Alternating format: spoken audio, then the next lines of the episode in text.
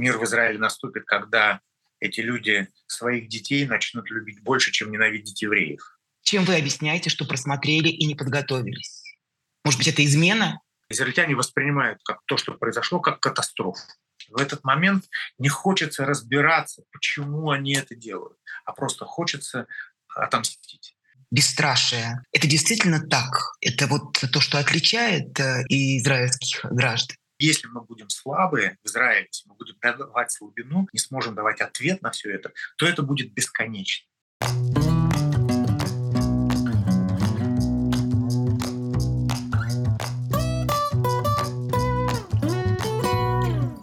Добрый вечер, дорогие друзья. Это канал The Insider Life. Меня зовут Ксения Ларина. И, как обычно, каждую неделю мы встречаемся с людьми, чье мнение нам важно.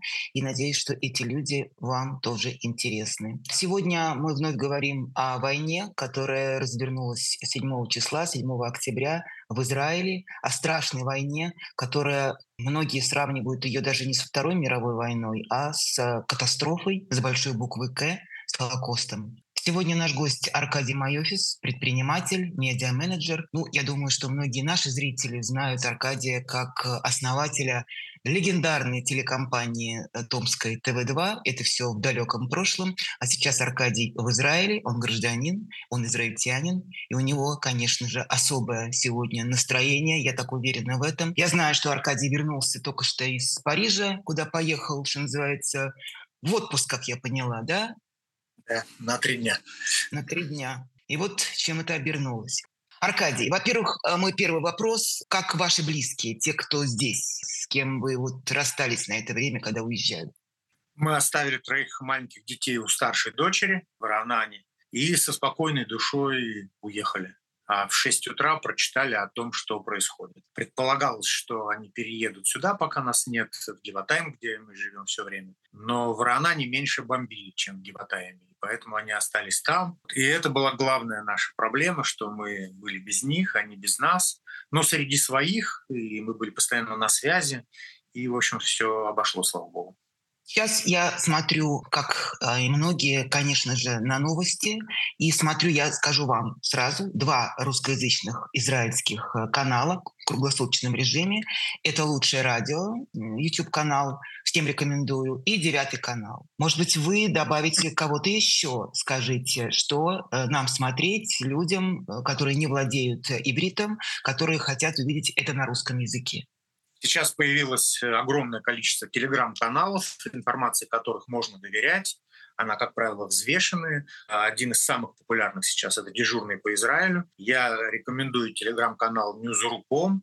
Его делает главный редактор одноименного сайта израильского Женя Финкель, и там э, хорошие материалы. Есть телеграм-канал главного редактора девятого канала Дмитрия Дубова, он так называется, Дмитрий Дубов. И есть еще канал, который вряд ли заинтересует, может быть, не израильтян, но он сейчас для израильтян очень важен.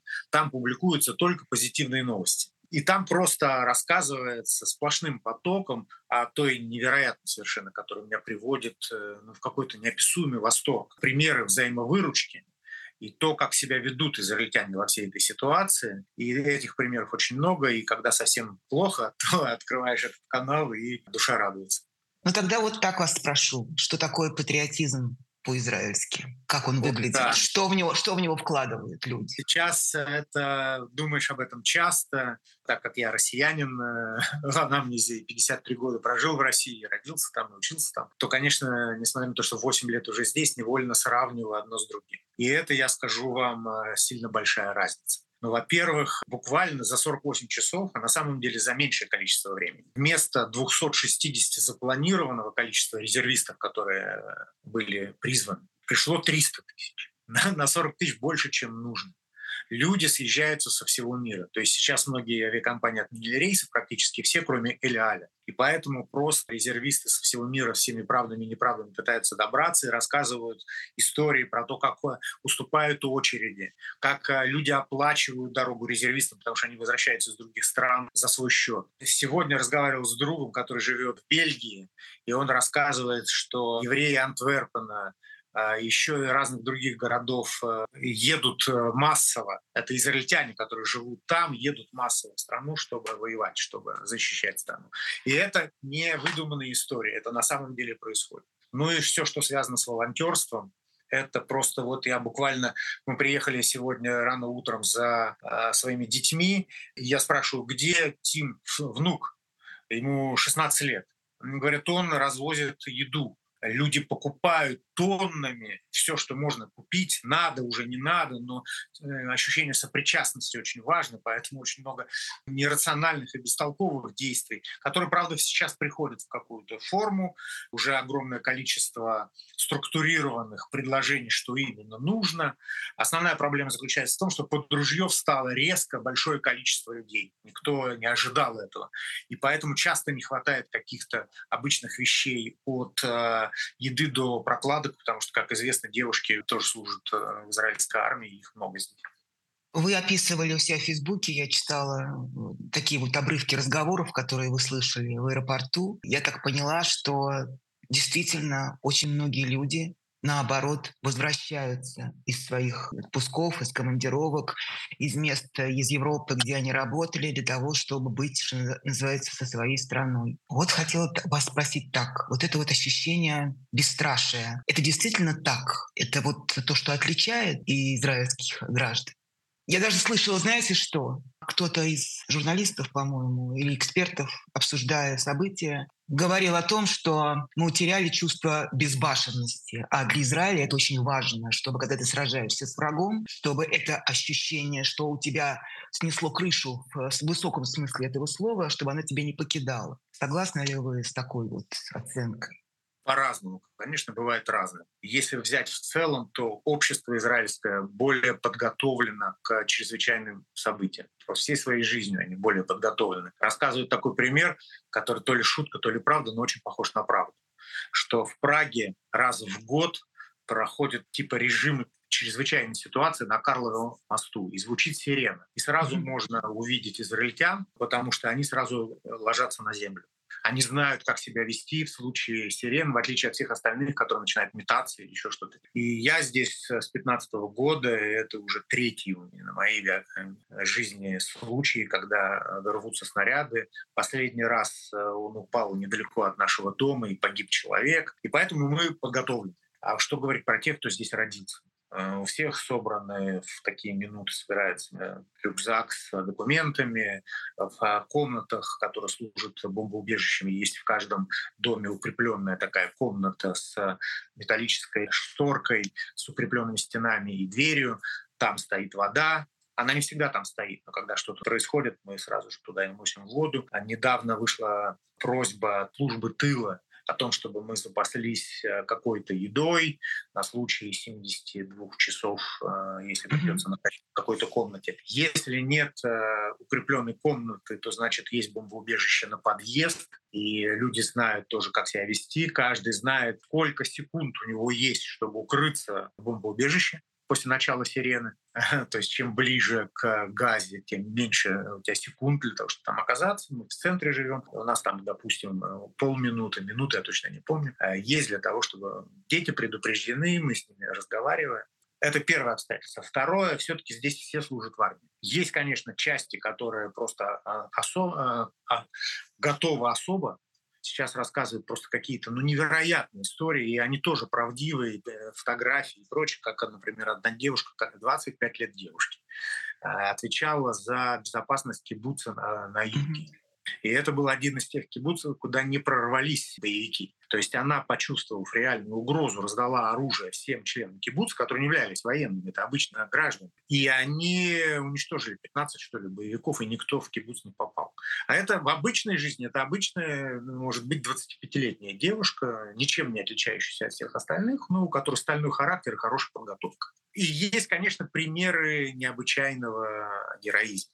Возникает вопрос, что тогда случилось? Как оказалось возможным, что страна с такой степенью готовности ко всему плохому в первые сутки потерпела такую катастрофу? Израильтяне воспринимают как то, что произошло, как катастрофу.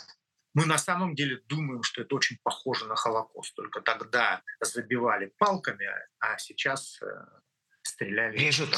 И режут горло, и режут гор- головы. Да. И это то, что нам еще предстоит осознать и понять, как стало это возможно. Но это другой разговор. Суток хватило для того, чтобы страна пришла в себя от этого оцепенения. И сейчас мы видим всю нацию как единый кулак. Это прямо видно, это прямо чувствуется по настроению, по тому, как люди общаются, разговаривают, как они готовы, по какой-то странной для Израиля тишине. Обычно же израильтяне очень шумный народ, и страна очень шумная. Не каждому в этом смысле подойдет. А сейчас такая собранная тишина. Ты видишь это по городу, везде. Что в такие периоды, в такие минуты гражданин э, ждет от государства? Что он получает? Что он вправе требовать, скажу я так? Несмотря на то, что я рассказал все эти страсти, в которых живут израильтяне, в которых родились мои дети, мы себя чувствуем защищенными. Это очень странное ощущение. Я сам не могу найти объяснение. Но если покопаться, то одно из этих — это тем, что мы верим, что нас защитят. Мы знаем, как устроена эта система защиты. Мы понимаем, как это все действует. И мы понимаем, что нужно делать сами. Мы верим в армию. Вот странное ощущение. Верим в армию мы вот знаем, хотя сейчас эта вера проходит очень тяжелые испытания из-за этих суток, когда страна была как будто бы беззащитной. Но тем не менее, в целом это ощущение есть. Мы верим в свою правоту и верим в армию. Мы верим в эти лица, этим людям, этим генералам. Я же помню этих генералов в другой жизни. А сейчас мы верим этим генералам. Сейчас в Израиле есть надписи «Дайте Цахалу доделать свою работу». Люди боятся, что политика опять вмешается, и э, военные не доведут это дело до конца. Но в целом доверие к армии очень высокое. Наверное, это и помогает как-то выживать. Я боюсь, конечно, подступать э, к самому страшному, к тому же, как к этому геноциду, э, к этой резне, которую устроили эти звери. Я даже не знаю, как их назвать. Давайте так, я спрошу. Это природа зла. На чем она основана? Потому что я все время думаю, глядя на эти кадры, на эти окровавленные стены, я все время моделирую себе ситуацию, то человек, который это совершает, это же не в безвоздушном пространстве происходит. Значит, вокруг него крики, вокруг него страшные звериные крики э, умирающих людей в мучениях. Вокруг него сплошная кровь, которую, собственно, он сам весь в крови. Вот как в самых страшных триллерах показывают в фильмах ужасов что с этим человеком происходит? Это, если это массовое явление, я, это же не маньяк пришел один, это какие-то сотни маньяков. Как вы отвечаете на этот вопрос? Что это такое? Да, кажется, Голда Мейер, ей принадлежит фраза о том, что мир в Израиле наступит, когда эти люди своих детей начнут любить больше, чем ненавидеть евреев. Когда ты с рождения видишь главную угрозу, главного врага, не человек, не до человека в образе еврея, когда все это сопряжено с, помимо пропаганды еще с тем образом жизни, который они ведут, то вот такое и случается. Я не знаю, все ли там такие.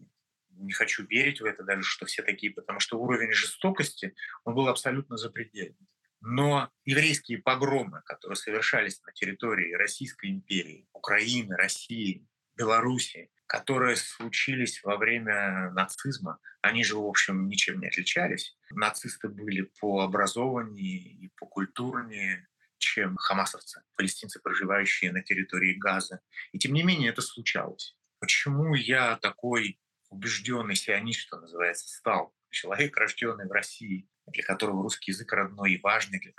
Просто потому, что у меня есть полное ощущение, что если мы сами себя не защитим, то никто не защитит что в природе человеческой заложен вот этот ужас в любой человеческой природе. Весь этот кошмар, который под определенными обстоятельствами просыпается. И если мы будем надеяться на чужие государства, как это было до образования Израиля, или если мы будем слабые в Израиле, если мы будем давать слабину, не сможем давать ответ на все это, то это будет бесконечно. Это будет бесконечно. В этот момент не хочется разбираться, почему они это делают, а просто хочется отомстить, делать так, чтобы они больше никогда не захотели это сделать, зная последствия.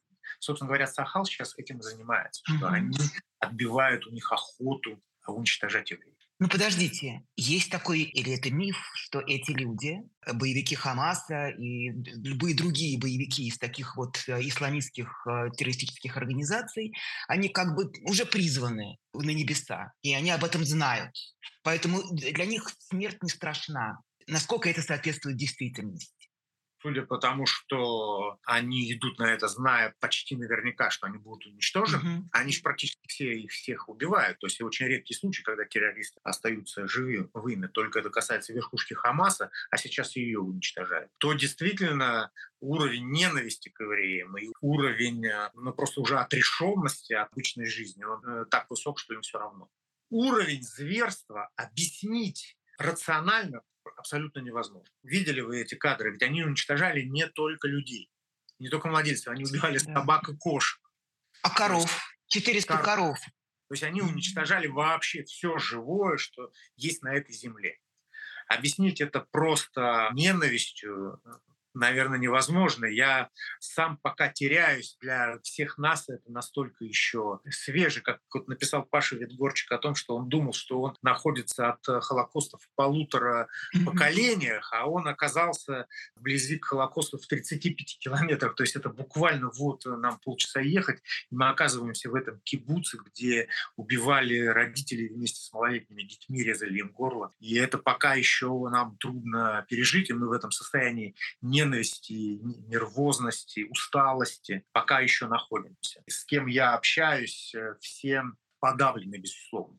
То есть вот это отчасти, это желание сейчас что-то делать и помогать, это реакция на то, что произошло. У меня должна была быть встреча э, с одним человеком завтра, и я ему пишу, что давай перенесем встречу. И он мне пишет, да, конечно, я сейчас занимаюсь развозкой сигарет э, солдатам, встретимся mm-hmm. после победы вот это вот расчеловечивание, назовем это так, э, и вот это воспитание ненависти, наверное, стоит нам отдельно с вами поговорить, как представителям именно средств массовой информации. Насколько пропаганда здесь важна в этой возгонке. Я могу с чем сравнить из того, что вот на память приходит сейчас, вот в этом веке, что называется.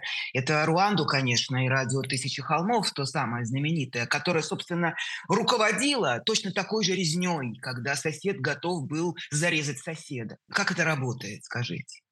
Ну, нам ли не знать, как это работает на примере России, когда на наших глазах, просто на наших глазах за пару десятков лет люди превращаются в свою противоположность. Когда ты это делаешь методично, изощренно, рассчитывая на разную публику. Ведь это неправда, если мы говорим о российском опыте, что это только рассчитано на какую-то часть mm-hmm. населения, неграмотную, которых сортиры на улице. Это же все не так. Это вся пропаганда изощрена в том смысле, что она на разных платформах, она не только на телевизоре, но и в интернете.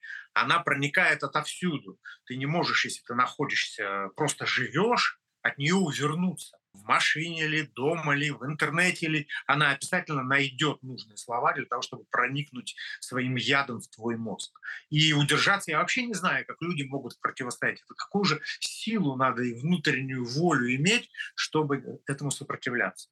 В детстве я ходил в один детский коллектив. Я, этот коллектив э, для меня был важнее школы, для, даже важнее дома в каком-то смысле. Он мне все заменил. И у нас были идеалы, мы пели песни у костров, мы помогали другим. У нас был девиз «Живи для улыбки людей». Мы были объединение детей, и у нас был девиз, мы просыпались и засыпали с ним «Живи для улыбки людей». И вот и случилась война в Украине. До этого мы продолжали жить вроде для улыбки людей. Никто и не интересовался особенно политическими взглядами друг друга. Ну, каждый как-то жил. Были рады все время, когда встречались. Какие-то совместные праздники вот этого коллектива отмечали там. 50 лет этому коллективу, 40 лет этому коллективу. И тут случилась война в Украине. И вдруг резко остались единицы, которые смогли сохранить здравость ума я смотрю на эти единицы, со мной это все понятно, я просто оторван на ломоть. Я смотрю на эти единицы, я не представляю, какие же это сильные люди, как, какой же стержень у них был заложен, что они смогли пойти наперекор вот этой всей массе этих людей, которые в одночасье из «Живи для улыбки людей» превратились в «Живи для убийства людей», оправдывающих все это, объясняющих, находящих миллион правильных слов. И это 20 лет. Или сколько? Этой пропаганде 25 лет. Сколько Путину власти, столько и пропаганде. А я, знаете, я вспоминаю, а, я пришел на телевидение, когда перестройка была.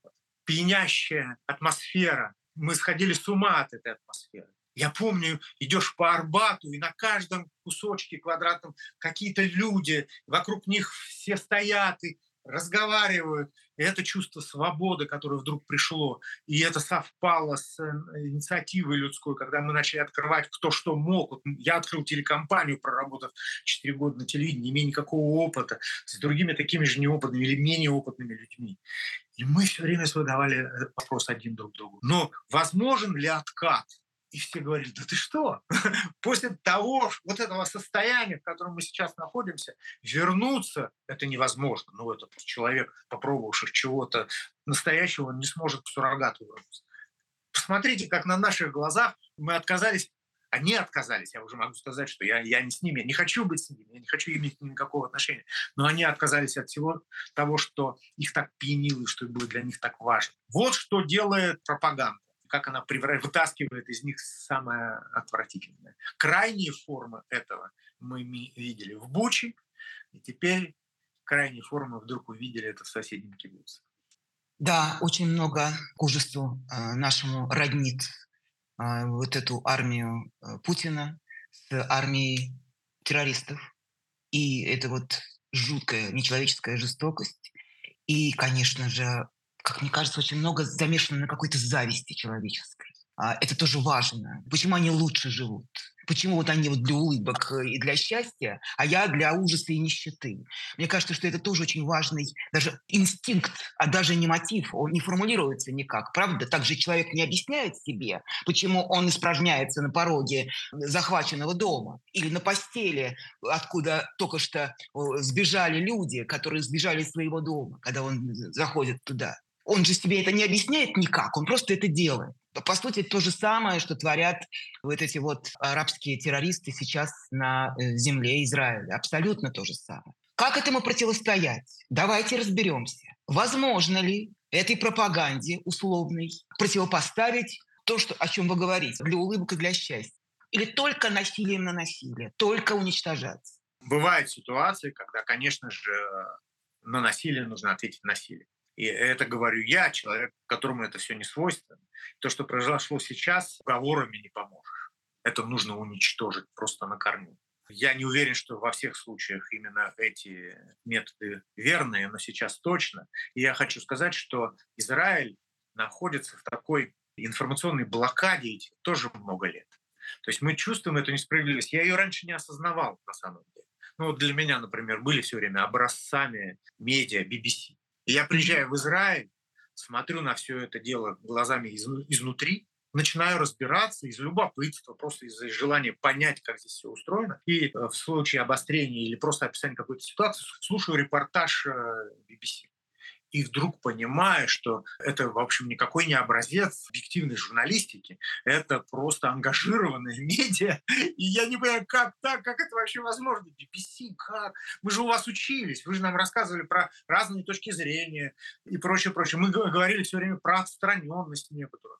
И вдруг тут видим, что самые лучшие из нас превращаются просто в свою противоположность, в пропагандистское оружие. В чем это выражается? Как вы это определяете? Ну вот есть некий мейнстрим. Понимаем, что он заключается сейчас в Европе в том, я вижу сейчас русскоязычных интеллектуалов, которые оказались, э, живут в Европе, и которые видят, э, что происходит, и как это освещают многие европейские медиа или отдельные европейские интеллектуалы, к чему голосу прислушиваются. И есть мейнстрим, палестинцы. Никто не разбирается, что и как. Вот они изначально угнетенные, израильтяне изначально неправы. И поэтому в приличном обществе поддерживать Израиль нельзя. Это вообще, опять же, нужно иметь смелость, чтобы взять и сказать что-то в защиту Израиля, потому что они же оккупанты. И это прямо считается, что это такое левая интеллектуальная сущность многих европейских стран поддерживать вот это. Надо сказать, что, к счастью, в случае с Украиной это не произошло. Да, все-таки mm-hmm. я смею надеяться, что большая часть интеллектуальной элиты европейских стран, например, на стороне Украины. А вот с Израилем это произошло и произошло очень давно. Израиль, очевидно, в этой информационной борьбе проигрывает. Мы это понимаем. Я помню, что я просто сюда еще приезжал и как-то э, оказался на встрече с министром информации, что ли, такая должность была. И мы говорили, ну как же так, вы не действуете активно и напористо, вы же видите, что вы конкретно проигрываете. И нам говорят о том, что противостоять этой машине, а это работает целая машина мегапрофессионалов, Израиль не в состоянии. У него нет никакой возможности ни через свои лобби в разных странах, ни через деньги, ни через что. Мы не можем. Поэтому что делать? Ну, надо противостоять, конечно, но я для себя такой вывод сделал, лично мне кажется, что Израилю нужно вообще перестать обращать на это внимание. Ну все, ну хватит, мы не можем доказать миру о том, что мы лучше, чем мы есть. Да и черт с вами. То есть, собственно говоря, нам надо сделать так, чтобы просто Израиль не трогали, для этого надо быть максимально сильным. Вот сейчас этот путь проходит в каком-то смысле в Украину, в том смысле, что не в медийном, а в том смысле, что единственный способ Украине выжить – это стать сильным. То есть мы очень рассчитаны на поддержку э, Америки. Мы mm-hmm. очень благодарны Байдену за вчерашнюю его речь, где он оказался просто еще таким стариком, что не каждый молодой сможет быть таким, как он. Но мы живем так, как будто у нас за спиной никого нет. И армия у нас так живет, как будто за спиной никого есть. За помощь спасибо, если что, справимся сами. И это касается и пропаганды тоже, видимо. Тут еще одна вещь, один нюанс, как мне кажется, важный. Я думаю, что вы со мной согласитесь. То, что, кстати, роднит еще раз Израиль и Украину. Это а, большое количество русскоязычного населения, да. советского, в том числе советского и постсоветского. И вот это вот, э, как мы в мирное время называли это ватой, сейчас, я думаю, какое-то другое слово надо уже к ним подобрать. Это люди, которые точно так же, как россияне, дорогие, кавычках говорю я, сидят на российской пропаганде и смотрят русскоязычное, русское телевидение, советское пропагандистское телевидение все эти десятилетия, как в Украине, так и в Израиле. И сейчас даже, вот я буквально вот перед нашим эфиром э, смотрела тоже вот обсуждение, по-моему, на девятом канале на вашем, там как раз тоже ребята про это говорили, что вот пожилые люди, особенно вот это старшее поколение, они все сидят на советских каналах. Всю эту пропаганду вот сейчас они вот э, смотрят на свою войну глазами российских пропагандистов. Как это может быть? Глазами российских пропагандистов народ сбегает из Израиля. Это, конечно, очень забавно слушать, когда ты видишь прямо противоположно. Я все-таки не стал бы переоценивать количество людей, живущих, русскоязычных людей, живущих в Израиле, которые подсажены на этот первый канал. Прямо перед войной у нас была любопытная дискуссия. Мы говорили о том, что запретить э, трансляцию телеканалов невозможно без судебного решения. Правильно ли мы себя ведем, когда не допускаем, например, гастроли Линкома? Есть люди, которые считают, что святость первой поправки, что называется. То первая поправка священна. Приводятся примеры, когда адвокатом э, нацистов в Америке оказался еврей, чья семья погибла в Холокосте. И он в Америке был э, адвокатом вот этих нацистов, чтобы им разрешили проводить манифестации и прочее, и они выиграли все это суде, потому что mm-hmm. есть первая поправка.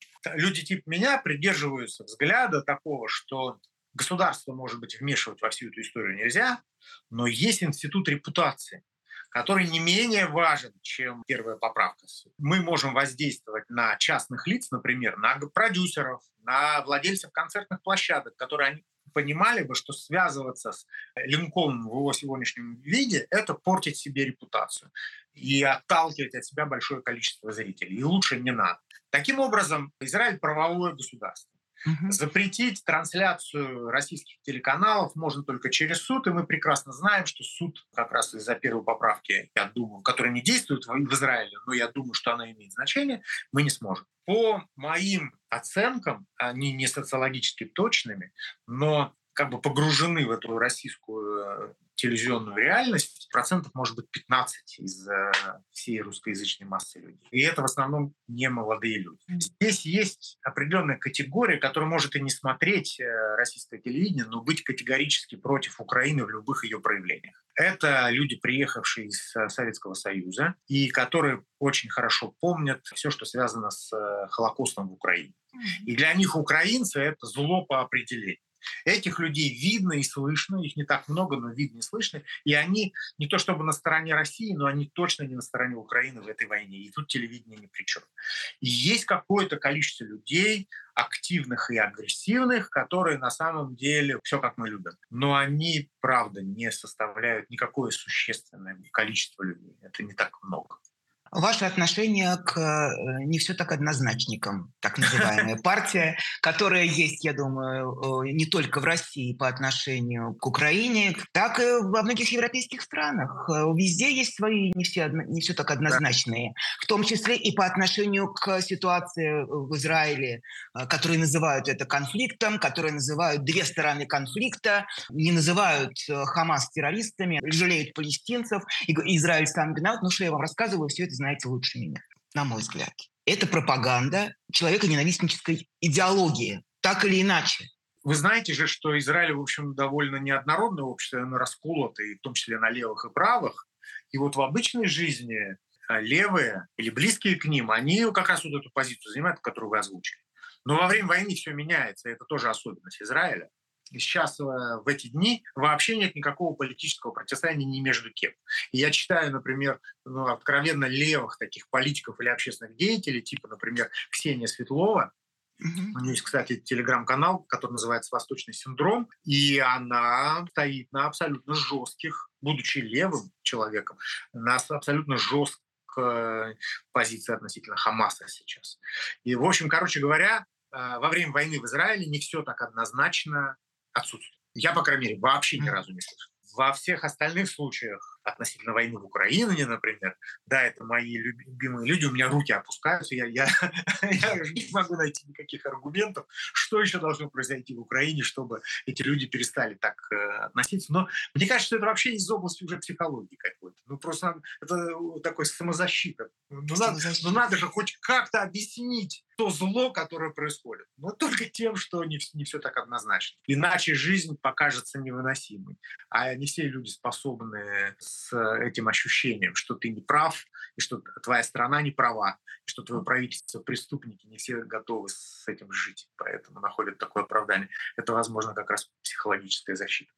Теперь давайте вернемся опять же к войне. Понятно, что не случайно они выбрали эту дату, 50 лет с окончания войны судного дня, как ее называют. По сути, тот же самый день. Там тогда тоже была, по-моему, суббота в 73-м году. Нападение. Да, и повторился, да. в общем, почти тот же сценарий. Да, да, да. Конечно, боюсь задавать этот вопрос, который сегодня задают друг другу все в Израиле, и публично, и не публично. Это как могло произойти, как могли это проглядеть, как могли не заметить, как вообще могли не подготовиться внутренне, что что-то может произойти именно в этот день. Не бывает случайности, учитывая, что а режиссер и автор этого кровавого спектакля, он как бы вот понятен, как вот 11 сентября было, да, как это было, опять же, вот 73 год э, в Израиле это все сопровождается какими-то какой-то символикой обязательно. Это тоже такой какой-то нацистское в этом есть э, прием, такая эстетика безусловная, да, вот чтобы это сделать, чтобы это был день такой важный, чтобы это была какая-то символика. И вот я сейчас вижу, они распространяют эти страшные ролики, но они очень красиво сделаны, где они все идут такими стройными рядами с оружием, ракеты, пистолеты, минометы, самолеты, всех победим. Я много вопросов сейчас в одном этом своем монологе уже сформулировал для вас. Ну давайте вернемся к первому. Чем вы объясняете, что просмотрели и не подготовились? Может быть, это измена? Сейчас э, много говорят про всякое, в том числе и про измену, в которую я совершенно не верю. Я сторонник той точки зрения, что Хамас самостоятельно организовать такого уровня операцию был не в состоянии. Это явно глубокая очень, продуманная до мелочей игра спецслужб, и я уверен, что за Хамасом кто-то стоит. Иран? Дело в том, что считается, то, что происходит в Иране, израильским спецслужбам известно до деталей. То есть, собственно говоря, просто люди годами собирают информацию, смотрят, наблюдают, знают практически все, что там происходит. Я думаю, что справиться с такой задачей, как обмануть израильские спецслужбы, может только спецслужбы, адекватные по масштабу и их на пальцах руки можно пересчитать в мире. И если посмотреть на бенефициара всей войны, то я, кроме России, я не вижу ни одного выигрыша. Потому что Хамас сейчас потерпит сокрушительно. Сахал уничтожит все, что можно уничтожить в секторе газа. Восстановиться от этого в ближайшие годы просто будет невозможно. Сравнивать военный потенциал и потенциал всех противников, которые а, Израиль обружает, что с севера, что с юга, невозможно. Израильская армия очень мощная, это надо понимать. Я уже не говорю про то, что Америка однозначно стала на сторону Израиля. Я думаю, что Это очень выгодно России, просто потому что цена на нефть пошла, потому что от э, украинской войны отвлекаются деньги и отвлекается общественное внимание. ФСБ, я не знаю, службе внешней разведки на самом деле по плечу ввести в заблуждение Моссад до такой степени. Внешне все выглядело ну, прекрасно, а никаких признаков особых подготовки нет. Значит, все условия, которые Хамас выдвигал обычно, они были выполнены. А увеличены квоты для палестинских работников, заезжающих в Израиль. Только-только поступили деньги из Катара. А Хамас публично давал понять, что никаких военных действий, ничего предпринято не будет. И вдруг происходит то, что происходит. Рассказывают, что спецслужбы говорили, предупреждали, что что-то должно произойти. А, мол, политическое руководство не прислушалось. Мы узнаем скоро, так это или не так. Сохранить это в тайне будет невозможно. Очевидно, что нас обманули. И с моей точки зрения, безусловно, израильские власти и Нетаньяху в первую очередь должны за это понести наказание. Просто сейчас эта тема сильно не педалируется, просто потому что задачи совершенно иные. Сейчас менять власть, э, совершать какие-то внутренние революции просто нельзя. Сейчас нужно, чтобы все мы были как один кулак. Но Израиль переиграли. Израиль потерпел поражение следствием которым стала та катастрофа, которая случилась в первые сутки. Мне кажется, если честно, я практически в этом уверен, что это спецоперация не Хамаса, это спецоперация России. Вы считаете, что э, Россия не просто использует момент, что называется, вот этой вот войны, которая на другой стороне, что называется, света, а, использует в своих интересах, но и вполне возможно, а, может быть, ее причастна к ее организации, к разработке этой операции. Может быть такое? Я почти уверен, что именно как раз разработка этой операции занималась э, Россия. И еще один из аргументов, почему так можно думать, это такая антиизраильская истерика в СМИ, которая началась за некоторое время до войны. И сейчас как будто бы как что-то готовили. Ни с того, ни с сего. Вдруг эта тема появилась, до этого ее не было. И мы сейчас видим, как Россия себя ведет. Она про все не так все однозначно и, и очень смешно про то, что все нужно решать мирным способом. И, по сути дела, высказывает поддержку Хамаса, если называть вещи своими именами. Это тоже говорит о том, что Россия не просто так в стороне от, от этого конфликта. И мы видим, что все мировые СМИ про Украину фактически забыли. Вот мы видим, что Америка сразу же заговорила о выделении огромных сумм для Израиля и Украины, есть справедливое опасение, что это будет э, в том числе в ущерб украинским событиям. Поэтому мне кажется, что просто налицо их э, участие во всей этой грязи. Вы уже вспоминали перестроечное счастливое время, когда мы повторяли слова Горбачева, что процесс необратимый, а он О, оказался точно. еще как, да, еще как обратимый. Да причем мало этого, это не просто все взад вернули, а в самых страшных, уродливых формах, что даже и советскому человеку такое присниться не могло, то, что сегодня происходит, во что сегодня превратилась страна. И вот это вот ось зла, как сегодня, раньше говорили империя зла, а теперь говорят мировая ось зла, повторю я слова экспертов, Россия, Иран, Хамас, Хизбалла добавим сюда. Да, Северная Корея, ИГИЛ, давайте добавим сюда. Как это вообще возможно? Я уже 25 раз, по-моему, задаю вопрос э, сказать, в этой конструкции. Как это возможно? Как это возможно, что Россия оказалась в этом ряду? Да, мы знали, давайте опять вспомним совок, прекрасно все эти заигрывания с самыми отвратительными диктаторскими режимами мира, но такого, чтобы как бы не стесняясь встать в этот ряд и сказать, да, мы теперь с ними. Как это возможно?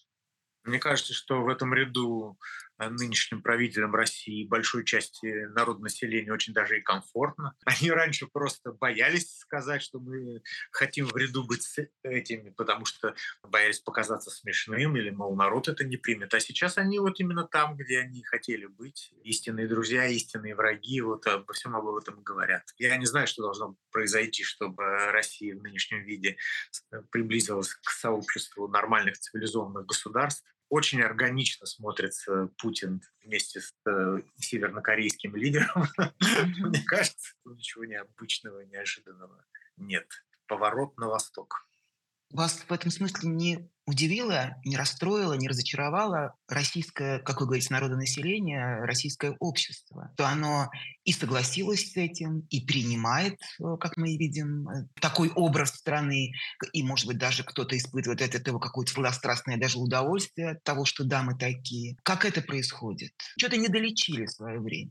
Я весь этот мыслительный свой личный процесс прошел еще в 2015 году. Я оказался в Израиле ровно 8 февраля 2015 года, когда значит, телекомпания ТВ-2 последний день вещала в эфире. И это для меня было травматичное событие, и я много думал обо всем этом. И, в общем, те выводы, которые я пришел, они были для меня очень в каком-то смысле убийственны, потому что я вдруг осознал, что все наши попытки, вообще, что на самом деле аудитория, на которую мы вещали, ради которой мы работали, она была переоценена нами. Мы думали, что нас большинство, что вот тех, для кого процесс необратим, что нас большинство, ради которого стоит жить, работать, рисковать. И после того, как телекомпанию убили, и посмотрев вообще на самом деле, сколько людей разделяло наши ценности, я вдруг понял, что это было меньшинство. И что на самом деле, что мы делали, мы навязывали, наше меньшинство навязывало большинству чуждый взгляд. Мы им про Европу, а у них-то про Северную Корею. И, в общем, я понял, что это было совершенно бессмысленное занятие. Оно было прекрасное. Мы прекрасно провели время. Мы жили полной грудью. И я так счастлив, что в моей жизни все это было. Только все зря. Зря с точки зрения результата, эффекта. Почему мне здесь э, я чувствую себя иначе? Потому что понимаю, что не зря, я понимаю, ради чего. Ради чего я там в свои 61 год хочу взять автомат, если вдруг придется, и защищать свою семью. И там это ощущение ведь тоже было, ведь мы же хотели защищать эти ценности. Просто одно дело защищать, когда ты понимаешь, что разделяют их очень много. А другое дело, когда ты только осознаешь, сколько это, 5% населения, 10%. Россия такая большая, что, конечно, в абсолюте там, 10% населения — это 14 миллионов человек. Это, это больше Израиля. Но на самом деле это просто подавляющее меньшинство. Почему так случилось? Почему большая часть российского народа там не нужна свобода? Почему им тяжело сделать выбор? Когда есть большое количество выборов. Я не знаю. То есть это вопрос. Я тоже думал, конечно, об этом, и тоже искал причины, начиная от религии и заканчивая какими-то историческими вещами, но я небольшой в этом специалист. По факту это именно так. И мне отсюда сейчас очень смешны потуги этой либеральной общественности, оказавшейся за рубежом, которая по-прежнему надеется что они вернутся в Россию и таки доучат их правильной жизнью. Они все-таки вобьют в них западные либеральные ценности, и народ прозреет. Сейчас общаюсь с большим количеством новых репатриантов. Собственно говоря, моя до войны а, работа лишь на треть, наверное, состояла из того, чем я и занимаюсь. Мы, у нас есть небольшой семейный бизнес здесь, связанный с производством подарков. А две трети своего времени я помогаю обустроиться новым репатриантам, которые очень много приехало после войны, особенно после мобилизации. И я им пытаюсь сказать ненавязчиво, но все-таки явно, что хватит уже пытаться осчастливить страну, и хватит мыслить категориями страны. Нам надо мыслить э, личной стратегией. Задача помочь семье, пустить корни, начать новую жизнь и, и перестать думать вот этими российскими масштабами. Они, они давят, они античеловеческие. Э, мы должны думать о себе, о себе о самом, о своих детях, вот, о том, что нас рядом окружает. Хорошо. Я не могу не вспомнить еще об одном моменте важном в биографии и Аркадия, и в биографии э, томской компании ТВ-2, и вообще в истории нашего Отечества. Вот это некий символ для меня, как прекрасное дело, к которому прикоснулось государство, превратилось в свою полную противоположность. Как поминовение мертвых, погибших людей на Великой войне превратилось в эту орду под названием «Можем повторить». Я имею в виду «Бессмертный полк». Если кто не знает, это очень важное напоминание. Эту акцию придумали там э, ребята вот э, из э, Томской компании, и впервые она была проведена там, в Томске. А потом стала такой вот акцией по всей стране, и в итоге ее приватизировала было государство, и она превратилась в то, что превратилась. Вот во что она превратилась? Давайте попробуем объяснить эту разницу, что было и что стало. Знаете, это вообще еще одна травма, наверное, э, наша не только моя. То есть действительно кажется, в 2012 году трое наших сотрудников пришли к нам с этой идеей. Для всех троих э, эта тема войны была очень важна из-за их дедов. У одного из них был дед Герой Советского Союза. И они с детства ходили на парады.